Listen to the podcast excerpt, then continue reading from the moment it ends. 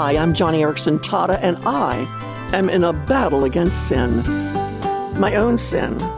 If you want to pray for me, or if you do pray for me, pray that I will resist temptation, the temptation to complain, to snap at people with impatience, the temptation to not share all the facts when I should.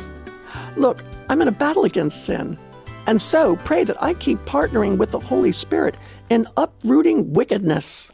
Ooh, ooh, ooh, there's a word that'll nail you. Pray that I'll confront sin in my life, facing it, naming it, confessing it, repenting from it, and then leaving it behind. And instead, finding pleasure in Jesus that is far more enticing, far more compelling, far more satisfying than my old sin habit. Pray that I will love Jesus more than I love sin. And I would pray the same for you in your battle.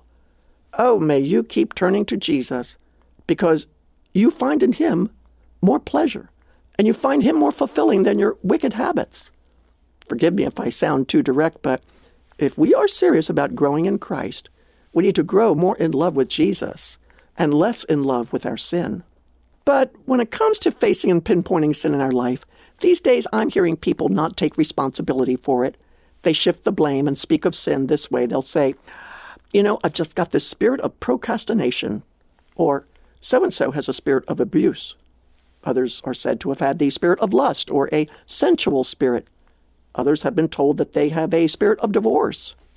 Now, I hear those words all the time, but I'm sorry, I don't hear them in the Bible. The Bible uses the word spirit to refer to a demon, such as an unclean spirit or an evil spirit. But many people launch from these verses into naming a demon after their sin of, uh, I don't know, their tendency to lie or their sensuality or their lust. Like to say that a believer has a spirit of lust is to say that his real problem is some demon, not his own habit. But his real problem is with temptation, isn't it? To give into his own appetites. People will even think or say that the devil made them do it when the truth is they've been enticed by their own desires and led astray. Oh, sure, demons can place the bait in front of us. But I tell you, those demons don't have to work very hard. James chapter 1 says that when we are tempted, we are actually being enticed by our own desires, our flesh. Now, okay, when that happens, when you are enticed in that moment, you have not sinned yet. You are tempted, but you still have a choice.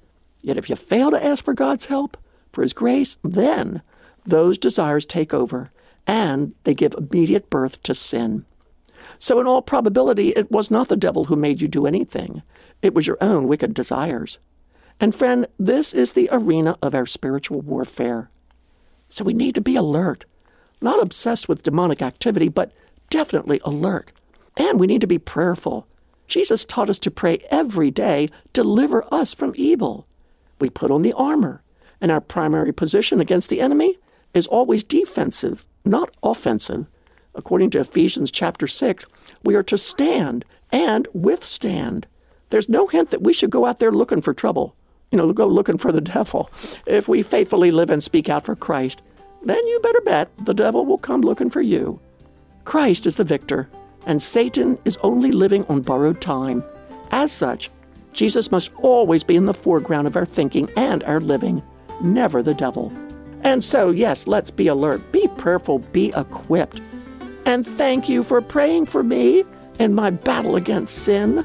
And uh, if you need prayer in your battle, let us know at johnnyradio.org.